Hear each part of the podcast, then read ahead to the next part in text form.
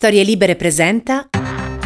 Buongiorno e ben trovati a un nuovo appuntamento di Quarto Potere, la rassegna stampa di Storie Libere, venerdì 6 maggio 2022, come sempre in voce Massimiliano Coccia e come sempre andremo a vedere quello che troverete sui giornali in edicola questa mattina.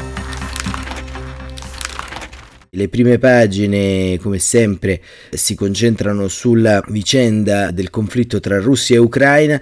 Il Corriere della Sera pronto il maxi piano europeo sul gas e la Repubblica la guerra delle spie. Andremo immediatamente a vedere questo approfondimento di Paolo Mastrorilli da New York che ci racconta come dietro le uccisioni dei generali russi ci sia l'alleanza tra i 007 americani e quelli ucraini, una guerra che si combatte ovviamente anche in questo modo. La stampa Unione Europea compromesso sul petrolio e poi al centro la fortezza Avzostal che continuano insomma i bombardamenti sulla fabbrica e, e vedremo quello che succederà nei prossimi giorni. E, e libero la casa è salva vittoria del centrodestra ma incombe una nuova tassa, così apre il giornale diretto da Alessandro Sallusti e il Fatto Quotidiano.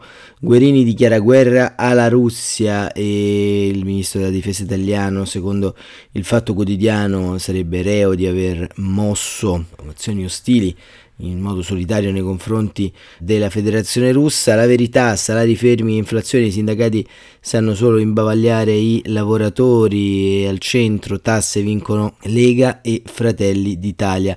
Hitler, raid razziali e colpo di Stato, il memoriale di Azov eh, di Stefano Borgonovo eh, che continua insomma ad insistere su questa sua campagna intorno alla nazificazione dell'Ucraina che secondo lui era in corso ma ognuno si dà le proprie eh, diciamo scusanti per giustificare un intervento armato davvero davvero agghiacciante. Il messaggero sostegno si allarga la platea e al centro Magia Roma con una foto di Temmi Abram che ha segnato il gol decisivo che ha portato la squadra giallorossa in finale di Conference League, la prima dopo 30 anni il resto del Carlino, reddito di cittadinanza, un altro regalo e il mattino bonus anche a chi ha reddito e al centro le scuse di Putin. Con Naftali Bennett si è eh, scusato circa le frasi di Lavrov su Hitler e le sue origini ebraiche, questo anche a dimostrare che Insomma, Travaglio se ne dovrà fare una ragione che in qualche modo quelle frasi erano state dette davvero. La notizia altro che pronto a dimettersi, pur di tenersi la poltrona, Draghi si cala le braghe su catasto e super bonus, così la notizia giornale e nel taglio alto armi pesanti all'Ucraina, Guerini confessa e poi ritratta tutto. Domani, è diretto a Stefano Feltri, più vicini alla guerra, i nostri soldati andranno in Ungheria e Bulgaria il manifesto Martiriupol con una foto di Mariupol eh, devastata e con dei carri armati, il dubbio io non sciopero, la fronda delle toghe. Tra i magistrati cresce il partito degli scettici, la NM non fa nulla per fermare le correnti. E ancora il foglio, tutte le guerre che Putin sta già perdendo, il giornale di Claudio Cerasa pone l'accento sui conflitti che appunto stanno attraversando anche la politica interna della federazione russa a venire solo scuse, niente tregua e così commenta l'incontro, la telefonata tra Bennett e Putin, ma eh, andiamo a vedere perché, come dicevamo, Paolo Mastroilli sulla Repubblica ci racconta questo caso, ovvero gli 007 dietro l'uccisione dei generali di Putin e lo scrive appunto Paolo Mastroilli da New York. C'è l'intelligence americana dietro all'uccisione di una dozzina di generali russi in Ucraina. La rivelazione del New York Times non sorprende più di tanto perché era chiaro che l'assistenza militare fornita da Washington a Kiev includesse le informazioni raccolte dai servizi segreti sugli spostamenti delle truppe di Mosca. Quello che colpisce invece è la volontà degli Stati Uniti di farlo sapere, perché nonostante le dichiarazioni della Casa Bianca per ridimensionare il proprio ruolo nella morte degli alti ufficiali russi, è presumibile che le varie fonti ufficiali citate dal Times non abbiano parlato solo per iniziativa personale. Questo segnala un cambiamento nella strategia dell'amministrazione Biden non solo per sfidare Putin, ma anche per inviargli il segnale che gli americani americani e la NATO hanno capacità operative superiori alle sue e sono pronti ad usarlo.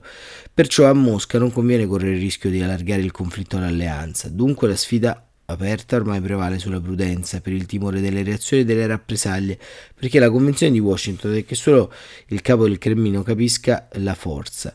Mostrarla quindi ha lo scopo di aumentare la pressione su di lui, ma anche su chi gli sta intorno nell'apparato militare di intelligence e potrebbe contribuire a fermare l'offensiva sapendo che non ha più la possibilità di concludersi con la rapida ed immaginata vittoria all'inizio della operazione speciale. Secondo diversi officials citati dal Times, gli USA hanno fornito all'Ucraina per informazioni usate anche per prendere di mira alcuni dei 12 generali russi uccisi sul fronte. Le fonti non sono scese nei dettagli, ma per non rivelare i metodi o le persone usate allo scopo di raccogliere i dati, ma certamente sono stati impegnati i satelliti dello Stato e dei privati. È noto poi che i militari di Mosca commettano l'errore di parlare con apparecchi o linee non criptate per mancanza di disciplina o conoscenza della tecnologia e così vengono facilmente intercettati.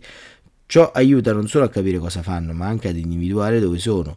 Questa SIGINT, cioè lo spionaggio tecnologico, si aggiunge anche a una parte di UMINT, ovvero quello umano che aiuta a contestualizzare le informazioni. Qui assumono un ruolo più importante gli ucraini che una volta saputi i movimenti dei reparti russi riescono meglio a capire chi li guida. Un altro aiuto viene dal cattivo funzionamento della catena di comando di Mosca che essendo molto rigida e piramidale costringe il generale ad avvicinarsi pericolosamente al fronte allo scopo di risolvere questioni che gli ufficiali inferiori non sono delegati a decidere. Non tutti i 12 bersagli sono stati colpiti grazie all'intelligenza americana, ad esempio il recente attacco contro il capo di Stato Maggiore Valery Gerasimov mentre ispezionava le truppe era stato condotto solo dagli ucraini. Le fonti del Times però hanno confermato che le informazioni americane sono state decisive per l'uccisione di altri generali. La Casa Bianca ha detto che il giornale è stato irresponsabile a pubblicare l'articolo, ma è evidente che se diversi officials hanno parlato non lo hanno fatto per caso. La portavoce Adrienne Watson ha ammesso il trasferimento dell'intelligence sottolineando che non viene data agli ucraini con l'intento di uccidere i generali russi. Il capo degli Stati Maggiori riuniti, Milley, però è già stato esplicito quando aveva detto al Senato che il Pentagono ha aperto i rubinetti e dato informazioni significative a Kiev. Mosca ha risposto con le dichiarazioni alla tassa del portavoce del Cremlino Dmitry Peskov. Il nostro esercito è ben consapevole del fatto che Stati Uniti e Gran Bretagna, membri della Nato su base continuativa, trasmettono informazioni di intelligence e altri parametri alle forze armate ucraine. È ben noto.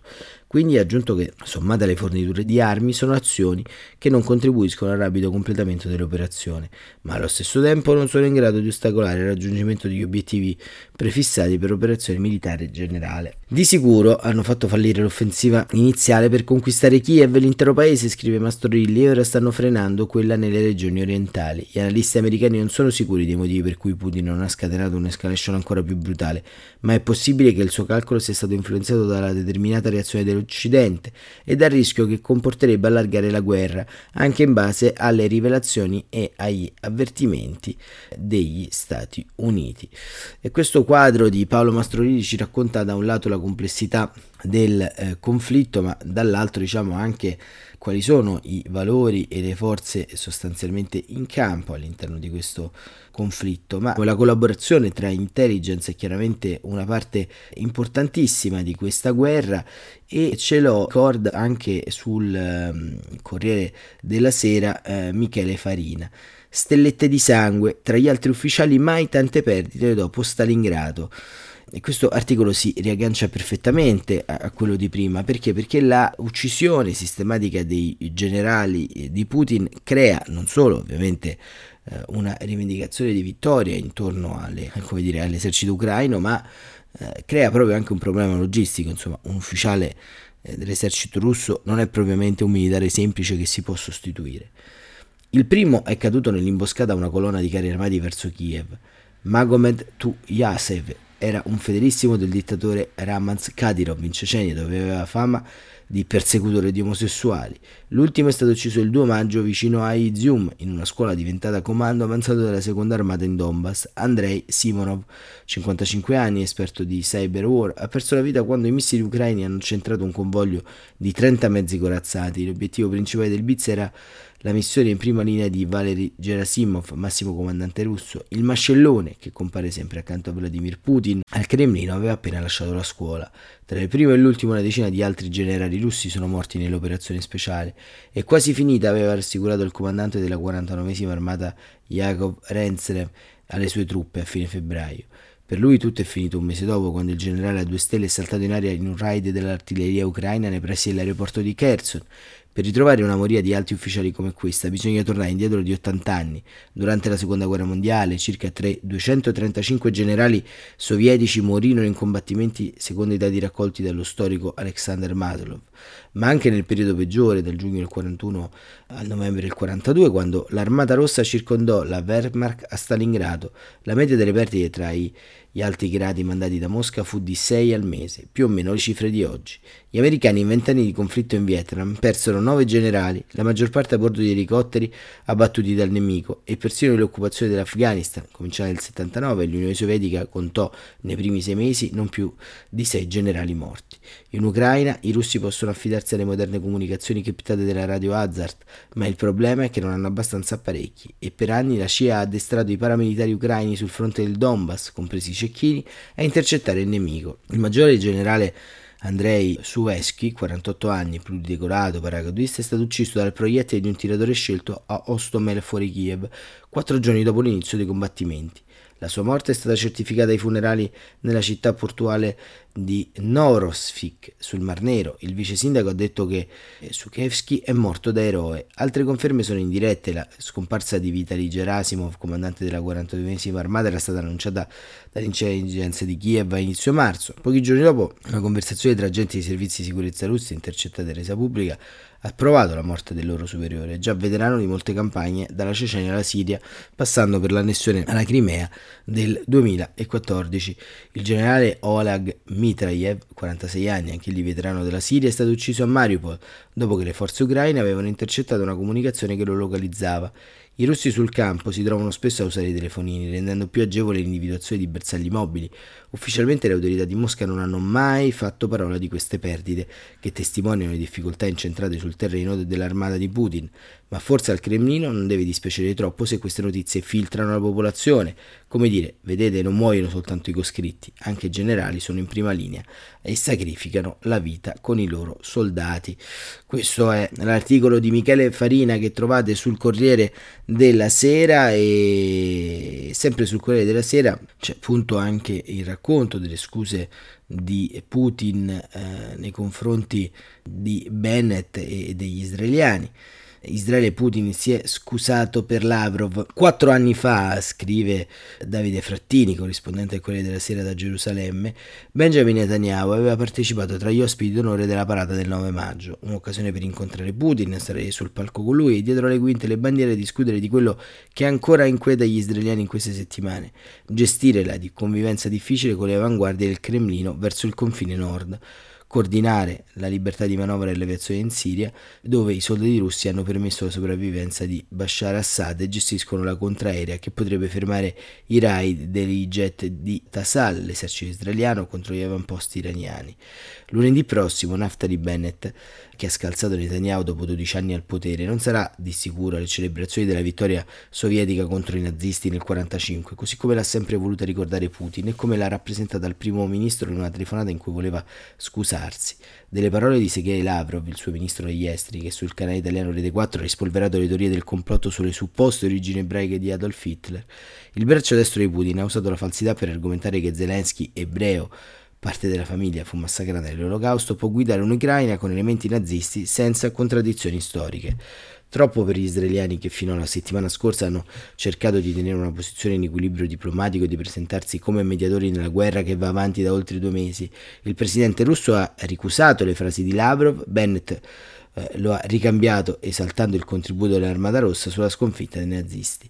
Amici come prima, ma la posizione di negoziatore equidistante nella telefonata del premier ha presentato a Putin le richieste di Zelensky perché venga trovata una soluzione per evacuare gli assediati nel complesso dell'acciaieria Avzostal a Mariupol, ha già irritato i russi. Dopo le frasi di Lavrov, i portavoci del ministero hanno calcato gli attacchi accusando Israele di appoggiare il regime neonazista di Kiev e ancora di più sta facendo arrabbiare gli americani, gli alleati più importanti per lo Stato ebraico. Tanto eh, aggiungo io che in queste ore Gerusalemme sta pensando di inviare armi e strumentazioni a eh, Kiev. Vedremo anche qui che cosa eh, accadrà, che cosa succederà e la cosiddetta aspirazione, insomma, eh, muscolare eh, di Putin invece per eh, Paolo Garimberti si infrange sulla uh, sua flaccidezza, questo è il titolo del suo editoriale sulla Repubblica, I muscoli flaccidi dello zar.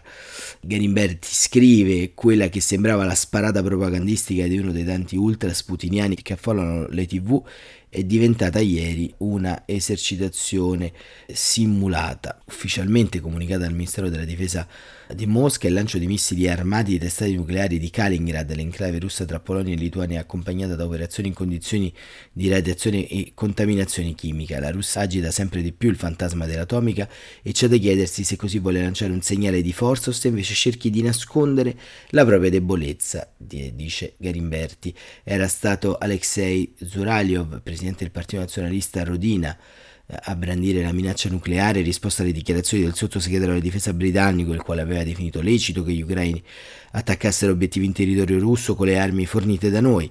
Basterebbe un missile Sarmat. Le isole britanniche non ci sarebbero più, aveva replicato Zurailov dai microfoni di 60 minuti, uno dei programmi più disinformanti e bellicisti di Russia 1 e le sue parole erano state accompagnate da un grafico che mostrava quanto impiegava un missile con testata nucleare lanciato guarda caso da Kaliningrad a raggiungere Berlino 106 secondi, Parigi 200, Londra 202 ma anche Putin, che pure dovrebbe avere più senso di responsabilità di un esaltato capopopolo come Zurailov, non aveva esitato ad alzare il tiro dopo le dichiarazioni del sottosegretario britannico. Aveva parlato di armi mai viste, armi che nessuno può vantare, delle quali non vogliamo vantarci, ma aveva minacciato le useremo se sarà necessario. Non aveva citato esplicitamente le testate atomiche, ma l'illusione era fin troppo chiara. Del resto il suo zelante Ventiriluco, il ministro degli esteri Lavrov, aveva fatto un paio di volte riferimento al rischio di conflitto nucleare che incombeva sull'Europa Ora Putin non può non sapere che l'equilibrio del terrore sul quale si è retta tutta la guerra fredda che ha portato leader americani e sovietici a firmare accordi per la limitazione delle testate nucleari è ancora valido. L'avevano tradotto in un acronimo MAD che sta per Mutual Assured Destruction, reciproca distruzione assicurata, ma che suona anche come matto in inglese. Qualcuno pensa che il presidente russo lo sia davvero dall'inizio della guerra circolano svariate speculazioni eh, sulle sue infermità fisiche e debilitazioni mentali, ma è più probabile che, come dice tutta la sua storia personale e la sua cultura da agente del KGB, sia un cinico amorale per il quale il fine giustifica ogni mezzo, inclusa la più bega e terroristica propaganda e dunque pronto a gonfiare i muscoli nucleari per nascondere anche a se stesso i flacci di muscoli convenzionali. La guerra non stava andando come Putin aveva creduto o gli avevano fatto credere. L'offensiva del Donbass procede molto a rilento. Ieri Mosca ha annullato le parate del 9 maggio a Donetsk e Lugansk ma quel giorno, dal pulpito della Piazza Rossa, dovrà ufficiare la commemorazione della grande guerra patriottica. Il neo zar deve avere un messaggio di forza da lanciare al popolo russo, scrive Garimberti, prima che cominci a chiedersi perché le bare dal fronte sono sempre più piene e i negozi sempre più vuoti. E questo era l'articolo di Paolo Garimberti che poi insomma continua e cerca insomma di andare ancora una volta a diciamo vedere quali sono anche i limiti oggettivi di eh, Putin e mentre appunto ieri lo Stato di Israele celebrava il 74 anniversario della sua fondazione c'è stato ancora un attacco terroristico in Israele che ha causato tre morti. Terroristi armati di ascia esulta Hamas. Un portavoce dell'organizzazione contro la Gaza ha parlato di operazione eroica.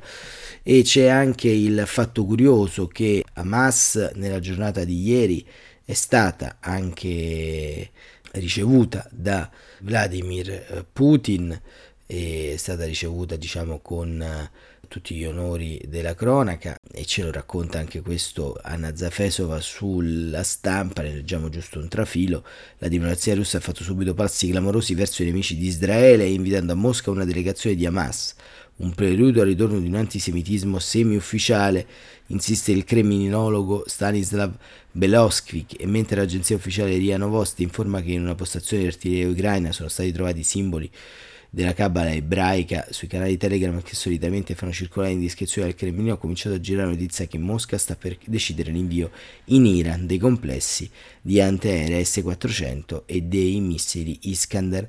Gli stessi Iskander sono stati sfoderati mercoledì dal comando ovest della Russia anche per simulazioni di lanci di missili nella regione di Kaliningrad, che erano eh, gli stessi che abbiamo letto poco fa sulla Repubblica. Bene, per questa mattina è tutto. Quarto Potere torna, come di consueto, lunedì, lunedì 9 maggio, che è anche insomma la festa dell'Europa e anche l'anniversario della vittoria contro il nazismo. Insomma, sarà una data importante per capire qual è lo scenario geopolitico che ci troveremo avanti nei prossimi mesi, ma per oggi e per questa settimana davvero è tutto. Non resta altro che augurarvi un felice fine settimana e un buon proseguimento di giornata.